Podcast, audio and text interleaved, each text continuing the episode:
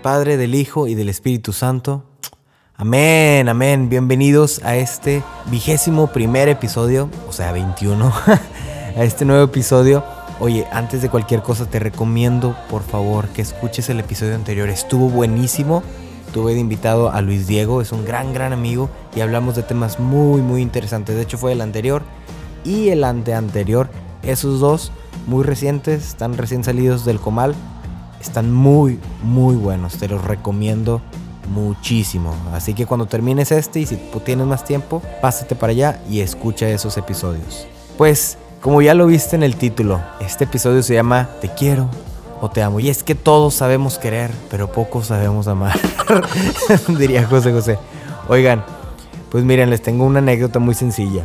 Cuando yo estaba más chavito, ¿no? Por la secundaria, pues todos tenemos nuestros amores de secundaria, ¿no? Y a mí me causaba mucho temor decir te amo en inglés. O sea, yo quería dedicar canciones en inglés, pero decían I love you. Y yo decía, no, es que no quiero decir eso porque I love you significa te amo. Y decía, ¿y cuál será la traducción para te quiero en inglés? Y resulta que en inglés, o sea, si quieres decir te quiero es I love you. Y si quieres decir te amo es I love you. O sea, no hay para ningún otro lado. Y en México, bueno, por lo menos yo, lo que yo sé, si tú le dices a alguien te quiero, ah, pues está bien, ¿no? Si le dices te amo, wow, oh, o sea, ya sube, ¿no? Como que nivel, ¿no? Y dije, es que yo no quiero decir te amo, yo solo quiero decir te quiero. Y dije, ¿por qué tanta cosa con este te quiero y el te amo? Y de hecho, que ya mucho después, como que la gente, por lo menos en México, entrábamos en este dilema y decíamos en la, en la iglesia, te quiero en Cristo, te quiero como hermano, te amo en Cristo, te amo con el amor de Cristo, ¿no? Es otra manera de mandarte la friendzone. Pero bueno, me entraban estas dudas, ¿no? De cuál será la diferencia entre querer, cuál será la diferencia entre amar, ¿no? Y me preguntaba, bueno, ¿y qué es el amor en sí? Y entonces... ¿Qué se escucha? A ver, vamos a guardar tantito silencio. El amor es compartir tu vida en vida con los demás. El amor es la decisión de, de, permanecer con una persona con tolerancia y misericordia a pesar de todos los defectos que tenga y todos los males que haga. Amar es darse por completo. El amor es ponerme en los zapatos del El amor es ver a la otra persona con los mismos ojos con que Jesús lo haría. El amor es una decisión.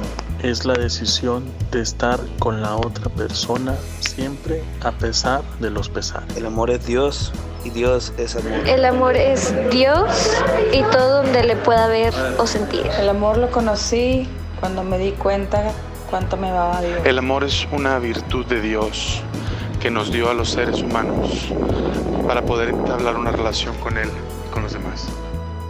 Pues ya escuchamos a muchos de mis amigos definir qué era el amor, ¿no? Para ti, ¿qué es el amor? No te vayas a copiar ninguna de estas, ¿no? Tú tienes que hacer tu propia definición. Pero mientras que tú defines qué es el amor para ti, yo te voy a decir la base, el significado más básico de amor y que ya le hemos platicado. Amor es buscar el bien de la otra persona. Así de fácil. Amor, amar, es buscar el bien o encontrar el bien o querer el bien de la otra persona. Y hablamos que el amor cristiano, ¿cuál podría ser el bien? Pues el bien es que la otra persona salve su alma, que llegue a la santidad, ¿no? Por lo tanto, en un ambiente cristiano, pues amar a otra persona es buscar la santidad de la otra persona, o sea, que llegue al cielo. Para esto, pues también hay otro tipo de amor, ¿no? Digamos, no todos profesamos este amor cristiano. Eh, también tenemos este amor natural, por así decirlo, que lo explica C.S. Lewis en un libro que se llama Cuatro tipos de amor. Y ahí va, te lo voy a empezar a explicar uno por uno. El primer amor se llama storge o no sé, es vienen del griego todos estos vocablos.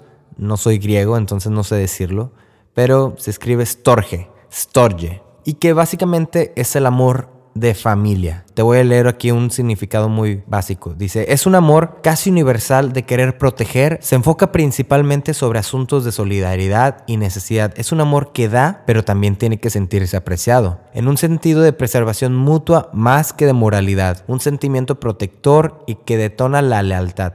Generalmente se cultiva a lo largo del tiempo y en muchos casos implica una relación filial o una coincidencia añeja con alguien más. El amor storge básicamente es el amor que siente, por ejemplo, una mamá cuando ve a su recién nacido, ¿no? O cuando ve incluso las, las imágenes de cuando está embarazada, ese amor natural que le brota, que dice, es que yo no conozco ni a esta personita que ya está dentro de mí y ya la amo, ya lo amo. Ese es el amor estorje. Ese amor que a lo mejor te peleas con tu hermano una y otra vez, pero cuando alguien más le hace algo, ahí vas tú a protegerlo, ¿no? Ese es el amor estorje. Digamos, es este amor que lleva la sangre, por así decirlo, ¿no? Alguna vez comenté que cuando trabajaba en una parroquia me tocaba acompañar al padre a mucha unción de los enfermos y contaba que hasta ese momento, ya cuando alguien iba a fallecer, era cuando la familia se reunía cuando después solucionaban broncas, se pedían perdón y demás, ¿no? Digamos que también es este amor estorje el que dice, chihuahua, o sea, pues ya, ya están las últimas, eh, a pesar de todo, sí lo quiero, sí la amo, ¿no? Ese es el amor estorje que es como muy familiar, muy de sangre, que también se genera por mucho tiempo, ¿no? A lo mejor para los casados que después de muchos, muchos, muchos años dicen, bueno, amo a esta persona por los años que tenemos. No es un amor que tú digas así súper correcto. Es que no hay amor correcto, ¿verdad? Ahorita vas a entender, no es el mejor amor, pero sí es un amor genuino. Que incluso, no sé, se podría decir que hasta los animales tienen este amor, ¿no? Este, un oso protegiendo a su, a su osito. en fin, este amor es el amor estorje. ¿Cuál es la contra de este amor? Pues que este amor no perdura para siempre. ¿Por qué? Porque, pues sí, a lo mejor al principio, ay, sí, mi hijo, ay, mi mamá, ay, qué padre, mamá, eres la mejor del mundo, papá, te amo. Pero pues como todos somos humanos, suceden broncas, suceden pleitos y se separan, a lo mejor los papás se divorcian, a lo mejor pues pasan muchas cosas, ¿no? O sea, lamentablemente hay casos de gente que han sido abandonados por sus papás en los primeros meses, en las primeras semanas. Y bueno, o sea, ese es el amor estorje que a lo mejor duró un momento, unas semanas, unos meses, unos años, y a veces llegan los problemas y ya, se acabó. Este amor, aunque es un amor genuino, no dura para siempre. Y probablemente sí lo, lo habrás tenido, ¿no? Lo habrás experimentado tú en tu propia carne, ¿no? Me contaba la otra vez una, una amiga que tiene problemas con su papá, ¿no? Lamentablemente sus papás se están separando y demás. Y decía, es que, es que no lo quiero, lo, lo odio, me, lo detesto, me choca, me, me toca pelear con él siempre, me hace llorar todos los días. Y yo le decía, híjole, este, pues, pues qué pena, me, da mucha, mucha tristeza, mucha pena por ti. Y le aconsejaba, pues mira, lo único que te queda hacer como mujer cristiana que eres, mujer de valores, es respetarlo, honrarlo, porque a pesar de todo, sigue siendo tu papá. Sigue, y, o si fuera su mamá, sigue siendo tu mamá. A pesar de todo, aquí en China van a seguir siendo tus papás, ¿no? Y nos toca honrarlos. Aunque ya no existe este amor estorje, pues nos toca buscar otro amor, que ahorita platicaremos de eso. El segundo amor es el amor filios, que es como más de amigos, así decirlo, ¿no? Filios como, no sé, a lo mejor se podría decir de afiliación, me imagino que viene de por ahí. En el amor filios hay afinidad, parentesco, y semejanza. Este amor se caracteriza por fidelidad y compromiso, solidaridad, hermandad y amor por el prójimo que son algunas de las premisas fundamentales de este tipo de amor. Es la máxima expresión amorosa frente a la otra persona y con frecuencia la filia sirve como motor para que un individuo busque el bien común. Este amor es compañerismo, y es compartir una afinidad, pero depende de las cosas que se tienen en común o de los gustos. Por eso te decía, este amor filios es como el que tienes con tu mejor amiga, ¿no? Con tu mejor amigo que dices, es que nos gustan las mismas bandas, nos gustan las mismas películas, nos gustan los mismos chismes, nada, es cierto? este, pero que pasas muchas cosas con ella, muchas cosas con él, a lo mejor entre hombres, ¿no? Ah, es que los dos le vamos a los Tigres, yeah, es cierto. Le vamos al equipo tal y nos encantan las camionetas y vemos muchos memes. Yo qué sé, ¿no? Pues cada quien tiene este, sus afinidades con sus amigos, ¿no? Y entonces por eso se dice que este amor filios es un amor más de amigos, ¿no? De afinidades, que literalmente depende de las afinidades y el parentesco que estas dos personas tengan, ¿no? De las cosas en común. De hecho, en la misa hace algunas dos, tres semanas más o menos, tocó leer el, pasaje de David y Jonatán. El papá de Jonatán, el rey Saúl, quería matar a David porque le tenía mucha envidia, ¿no? Pero a Jonathan, o Jonatán, era muy, muy amigo de David, lo quería mucho, eran bien camaradas, bien carnales. Entonces le dijo, mira, vamos a, yo te voy a tirar esquina, vamos a hacer así, así así, y si yo pienso, si yo veo que mi papá va por ti, te voy a hacer estas señas, ¿no? Aconteció que cuando él hubo acabado de hablar con Saúl, o sea, Jonathan, el alma de Jonathan quedó ligada con la de David y lo amó Jonathan como a sí mismo. O sea, Jonathan de verdad quería mucho a David. Decía, es que, es, que somos bien amigos, es, es mi camarada. Y yo no voy a permitir que mi papá, aunque lo quiero mucho, aunque es mi propia sangre, aunque es mi esterge, pues mate a mi amigo, ¿no?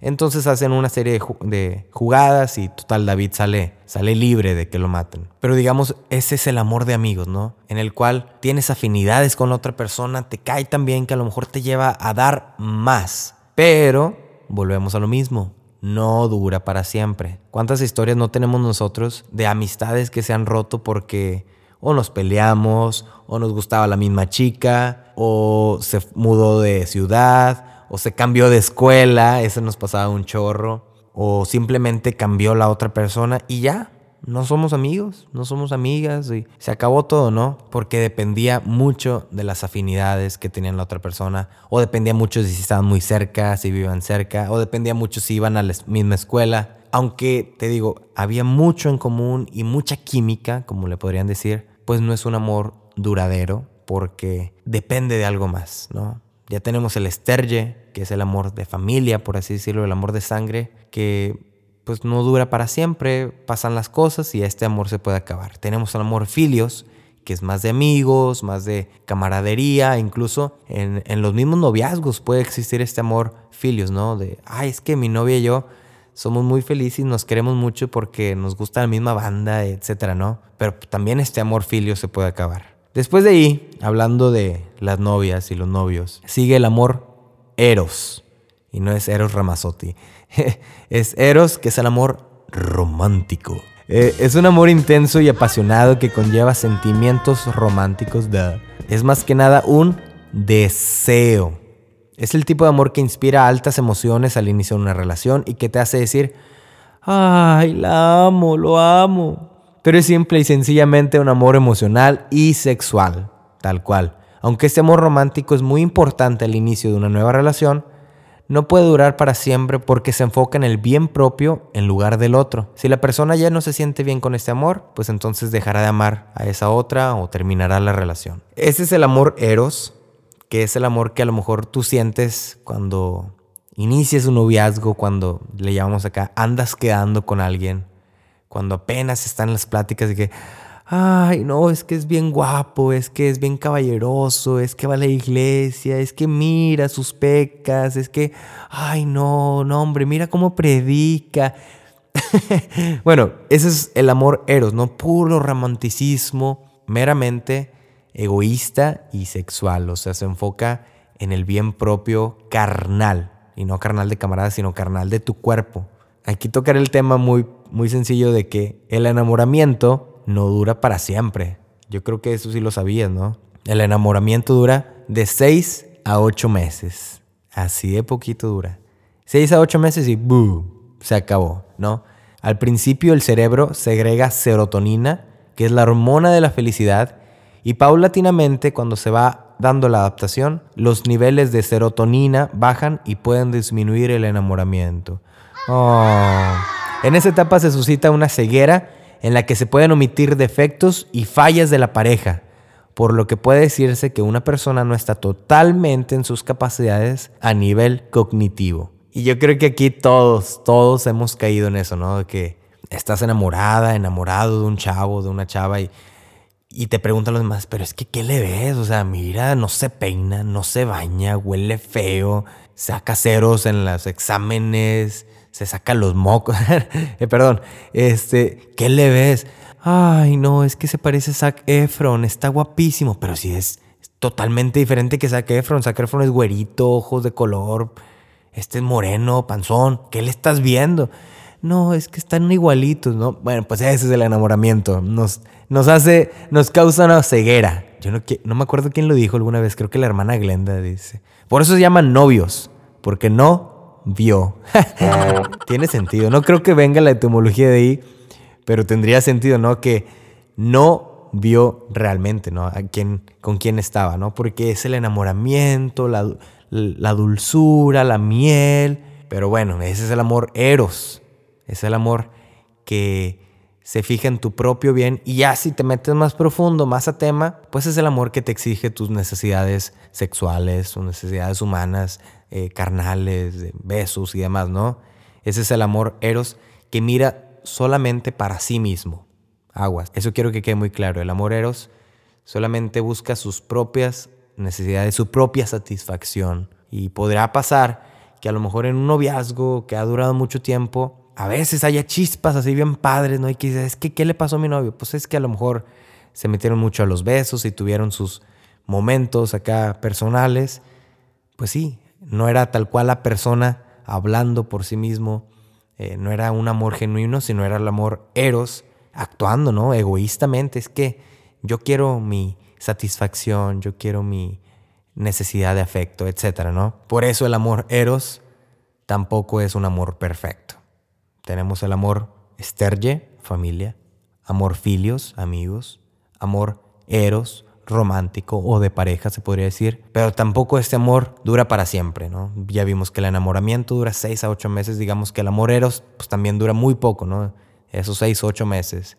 Y aunque de repente haya destellos, pues eso, es eso ya, destellos, momentos, ¿no? Momentos de satisfacción personal. Y por último viene el cuarto amor. El cuarto amor es el amor ágape. Yo creo que tú lo has escuchado. Dice, este amor es un amor incondicional que ve más allá de la superficie y acepta al otro por quien es, por cómo es, a pesar de sus debilidades, problemas, flaquezas.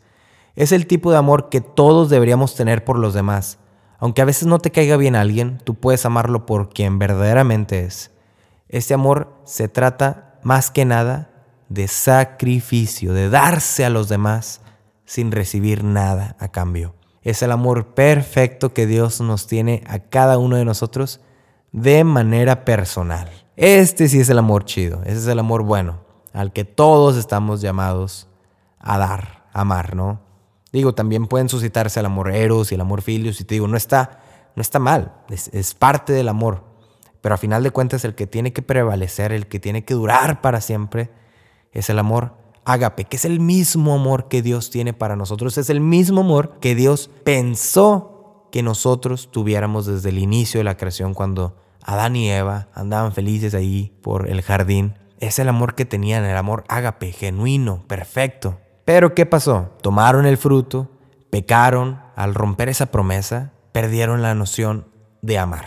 No saben ahora cómo amar y tienen que aprender. Y hay un pasaje muy, muy bello que a veces, a veces se malentiende, a veces se piensa que el Señor nos está maldiciendo, pero no, de hecho es una, es una historia muy bella y a la vez muy triste, porque el Señor dice, híjole, mis hijos, mis hijos más amados, fallaron, pero, y les va a pasar tanta, tanta cosa, y pues ni modo, van a tener que aprender. Mira, te lo voy a leer, es del, del Génesis, creo que es el capítulo 3. Es justo después de que tomaron el fruto, dice, y el Señor Dios dijo a la mujer, multiplicaré los sufrimientos de tus embarazos, darás a luz a tus hijos con dolor, sentirás atracción por tu marido y él te dominará. Y dijo al hombre, porque hiciste caso a tu mujer y comiste el árbol que yo te prohibí, maldito sea el suelo por tu culpa.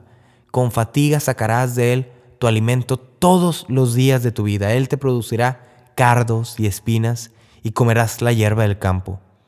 Ganarás el pan con el sudor de tu frente hasta que vuelvas a la tierra, de donde fuiste sacado. Porque eres polvo y al polvo volverás. Es, es una, un texto muy triste, por así decirlo, si lo lees literal, ¿no? De que el Señor te está maldiciendo, te está castigando porque, digamos, pecaste, ¿no? Pero es muy bello si lo piensas de esta manera, ¿no? Dice el Señor, multiplicaré los sufrimientos de tus embarazos, darás a luz a tus hijos con dolor. No es que te está poniendo castigo, sino que te está diciendo es que ahora, mi querido hijito, mi querida hijita, vas a tener que aprender a amar. Vas a tener que, a pesar del dolor que es tener a un hijo, vas a tener que aprender a amarlo. Voy a pasar por este dolor porque amo a la personita que está dentro de mí. Y dice el hombre, y tú, hombre, porque hiciste caso, este, vas a tener que ir a trabajar todos los días y vas a tener que tener un horario de 7 a 8 de la noche, vas a llegar cansado a tu casa y no vas a querer nada más, porque así es como vas a aprender a amar a tu familia. porque lo único que te va a mover es amar a tu familia, que hay que darle de comer a tus hijos, que hay que llevar pañales, que hay que tenerlos en buen estado, porque el amor es lo que te va a mover a hacer todas esas cosas. Porque al principio sí sabían amar, tomaron este fruto y ahora tenemos que aprender a amar. No es que el Señor nos haya puesto cosas difíciles, no es que el Señor nos haya castigado, sino que Él dice, esas son las consecuencias. Y ahora a ti te toca aprender a amar. Y es muy bello porque si le echamos ganas, es muy bello el proceso de aprender a amar. La verdad. Dice San Juan de la Cruz, donde no hay amor, pon amor y obtendrás amor. Suena como un trabalenguas, pero es muy bello, ¿no? Porque es este proceso de que no sé amar, pero voy a amar. Donde no hay amor, pues ahí voy a entrar yo con mi amor, con mis intentos y voy a darlo todo a, lo mejor alguien que no se lo merece, a lo mejor alguien que no conozco, pero yo voy a inspirar a alguien más a que también pueda aprender a amar, porque en pocas palabras, amar es una decisión. Así es, mis amigos, y esta frase me la enseñaron mis papás. Saludo a mis papás que probablemente están oyendo. Ellos pertenecen a un grupo de matrimonios que se llama Encuentro Matrimonial Mundial, por cierto. Te recomiendo que si tus papás crees que a lo mejor necesitan técnicas, ayuda de diálogo para mejorar su matrimonio, puedes buscar este movimiento. Es muy, muy bueno. Mis papás tienen ya más de 20 años ahí. Y bueno, ya te contaré después, pero mis papás me enseñaron esto, ¿no? Y quiero que se los enseñan en ese retiro. Que el amar es una decisión. Tú decides amar a la otra persona todos los días y por lo tanto requiere práctica, ¿no? Así como vas al gym y cada vez ahora de 5 libras, ahora ya cargas 10 y luego 15 y luego 20 y ahora cargas un chorro de cosas. Pues así también el amar requiere práctica, ¿no? Te vas a equivocar muchas veces, a veces vas a amar de maneras en las que no fue correcta según otras personas, a lo mejor vas a tener un concepto erróneo de amar, pero pues requiere práctica, ¿no? Al tiempo irás descubriendo cómo es el amor personal que Dios te tiene y que tú vas a poder demostrarlo a las otras personas. En el ministerio en el que estoy, que se llama Gesed, para los que no sepan, Gesed significa amor misericordioso y sale en el libro de Oseas. Pero el otro día estábamos platicando en un retiro, precisamente el año pasado, por estas fechas, hablábamos que también Gesed es el amor misericordioso de Dios y que para recibir este amor necesita ser inmerecido. O sea, para el, el de Dios es el amor que Dios tiene por alguien que no lo merece. ¿Me explico? Y que nos invita obviamente a nosotros a tener este gesed por los demás. O sea, amar a alguien aunque no se lo merezca. Dice la historia de Oseas, ¿te la sabes? El pueblo de Dios andaba mal, ¿no? Por sin ningún rumbo.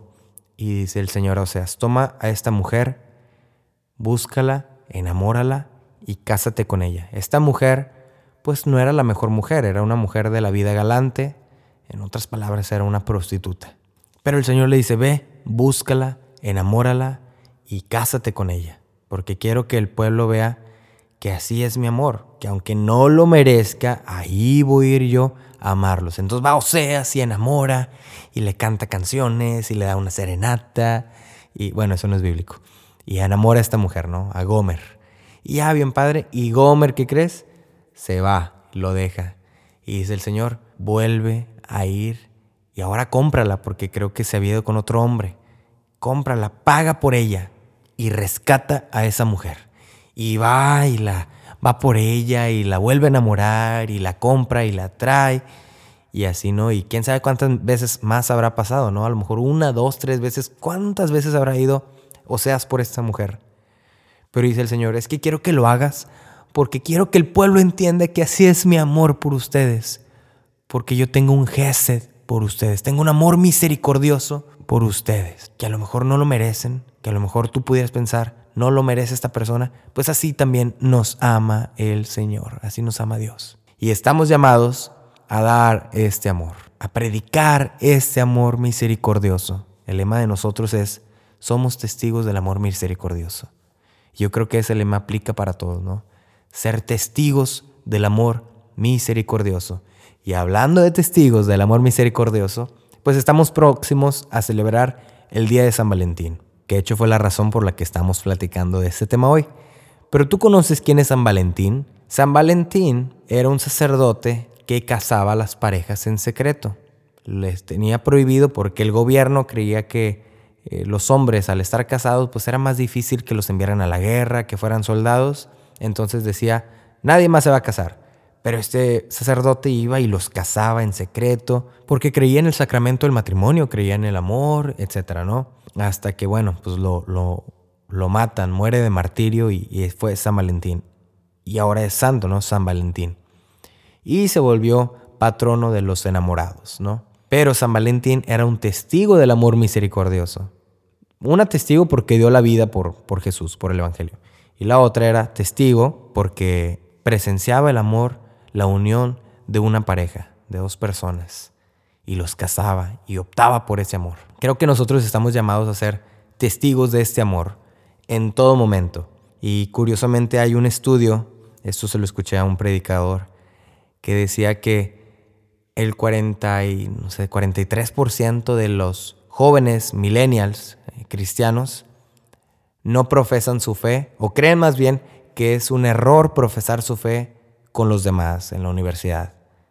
O sea, hazme el favor, o sea, nosotros como católicos, cristianos, a veces creemos que estamos en un error cuando hablamos de Dios en la escuela o en los ambientes, ¿no?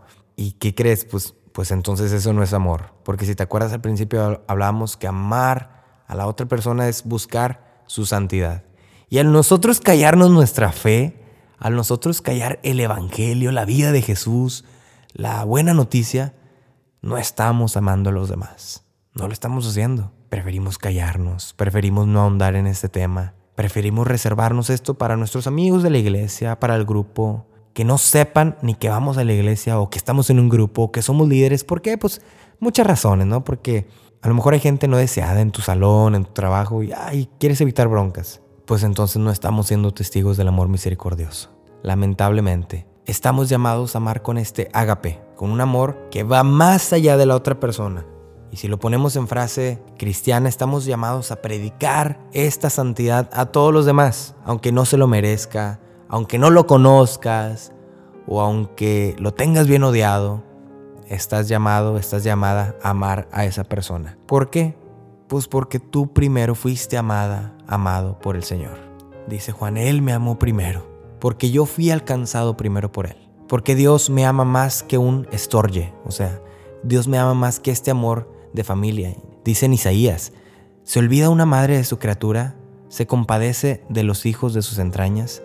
Pues aunque una madre se olvidara de él, yo no te olvidaré, porque yo te llevo grabada en la palma de mi mano. Tus muros están siempre ante mí. Dice, sí, qué padre, el amor es el de familia. Pues aún así, aún así, si tu mamá, tu madre te abandonara, dice el Señor, yo jamás te abandonaré, porque te amo, porque estás grabada en la palma de mi mano. Y no solamente eso, Dios te ama más que filio, más que un amigo, porque dice, no hay amor más grande que dar la vida por sus amigos. Y ustedes son mis amigos si cumplen lo que les mando. Y precisamente dio la vida por nosotros. Dio la vida por sus amigos. Y Dios te ama más que Eros, como en el cantar de los cantares. Dice, mi amado es para mí y yo soy para mi amado y él se siente atraído hacia mí. Es este amor romántico que escuchamos, que leemos en el cantar de los cantares. Pues Dios todavía nos ama más que el Eros, más que el Filio, más que el Estorje. Nos ama con un Gesed, con este ágape. Ese es el amor que Dios te tiene a ti, a ti personalmente, a ti con tus errores, a ti con tus defectos, a ti con tus tristezas, a ti que lo olvidas, yo también lo olvido, a nosotros que se nos va la onda, que le fallamos, pues el Señor, como seas, nos quiere volver a enamorar y dice en el libro de Seas más adelante, con lazos de amor, con cuerdas de ternura, el Señor nos va llamando, porque nos quiere volver a enamorar otra vez y otra vez porque ese es el amor que Dios te tiene a ti. Es un gesed, es un amor misericordioso e inmerecido. Y nosotros estamos llamados a amar con ese amor que el Señor mismo tenía planeado para ti que amaras desde un principio, desde el principio de la creación. Ese era el amor que Dios quería que tú dieras a los demás. En este San Valentín y en estas próximas fechas y en el resto de tu vida, que tu amor no se enfoque únicamente en los regalos, en los detallitos, en las flores, que no se enfoque solamente en los gustos, que no se enfoque solamente en las aficiones, que no se enfoque solamente en lo romántico, en lo sexual, sino que vaya más allá. Que tú cada día decidas amar a tu hermano, a tu mamá, a tu papá, a tu novio, a tu novia, a tu primo, a tu compañero, a tu jefe de trabajo, a tu coordinador, al padre, a la monjita, al indigente, al que te lava los vidrios, a toda persona que tú decidas día tras día amarlo, amarla. Porque el amor es una decisión y es el amor al que fuimos llamados, por el cual hemos sido creados, porque estamos llamados para amar como el Señor, con este amor ágape, con este gesed de Dios. Y ya para culminar te voy a contar esta historia muy tierna. Dos ancianitos que celebraban sus 50 años de matrimonio. Y pues ya llegan con el padre y el padre les dice, bueno, algo que quisieran decirse a lo largo de estos 50 años. Y dice la, la viejecita, ¿no? Yo, yo sí quiero decir algo. Quiero decir que todas esas tardes cuando nos sentábamos a las 6 a tomar el café, yo me llenaba de coraje porque tú me dabas las conchas. Y a mí no me gustan las conchas. No sé por qué me las dabas todos los días. Yo quería las donas y tú me dabas siempre las conchas. Y entonces contesta el viejecito, ay mi vida, pues es que yo te daba las conchas porque es lo que más me gusta a mí. Y como nada más había una, yo prefería agarrar la dona y darte a ti la conchita. Ah, pues sí, así como esta, esta pareja de viejecitos, ¿no? Estamos llamados a hacer sacrificios. Estamos llamados a dar a veces lo que más nos gusta, lo que más queremos, por otra persona. Porque amar es buscar el bien de la otra persona. Cueste lo que cueste. Sin límites, sin duración. Es eterno. Amén. Pues muchísimas gracias por estar escuchando este episodio. Gracias por tu oración, la verdad. Y te pido otra vez que ores todavía aún más, que de repente me incluyas en tu misa o en tu rosario o en tu oración de la noche, me incluyas a mí y este proyecto de podcast, que a lo mejor tú no lo ves, pero yo sí lo veo, va llegando cada vez a más gente. Y cada vez más personas me dan testimonios de lo que el Señor hace a través de las pocas palabras que yo les pueda brindar. Por eso te pido mucho que lo compartas, te, te encargo mucho que lo compartas en tus redes, en Instagram, etiquétame. Y cualquier cosa que tengas, cualquier duda, escríbeme con mucho gusto. Este episodio fíjate que lo diseñé o lo hice el guion basado en muchos, muchos comentarios que la gente me pregunta, ¿no? Es que cómo puedo amar a esta persona y es que tengo a mi novia y es que mira a esta chica que me gusta y es que mira a mi papá. Y todos estos, dije, bueno, ¿cómo puedo darles un consejo a todos ellos? Y hice este episodio. Por lo tanto, si tienes algún problema, cualquier cosa, escríbeme con toda la confianza. Estoy para ayudarte, estoy para servirte. No soy el más sabio, no soy el mejor. Yo también tengo muchas fallas, pero te puedo dar lo que yo tengo, diría San Pedro, San Pablo. No tengo oro ni plata, pero tengo a Jesús y te lo compartiré. Pues muchas gracias, que tengas una bendecida semana. Acuérdate de en todo momento, dirían mis hermanos ignacianos, amar y servir. Ese es un lema que me gusta mucho. Vamos a repetirlo, ¿sale? Vas a decir en todo amar y servir. En todo, otra vez, en todo amar y servir. Dios te bendiga.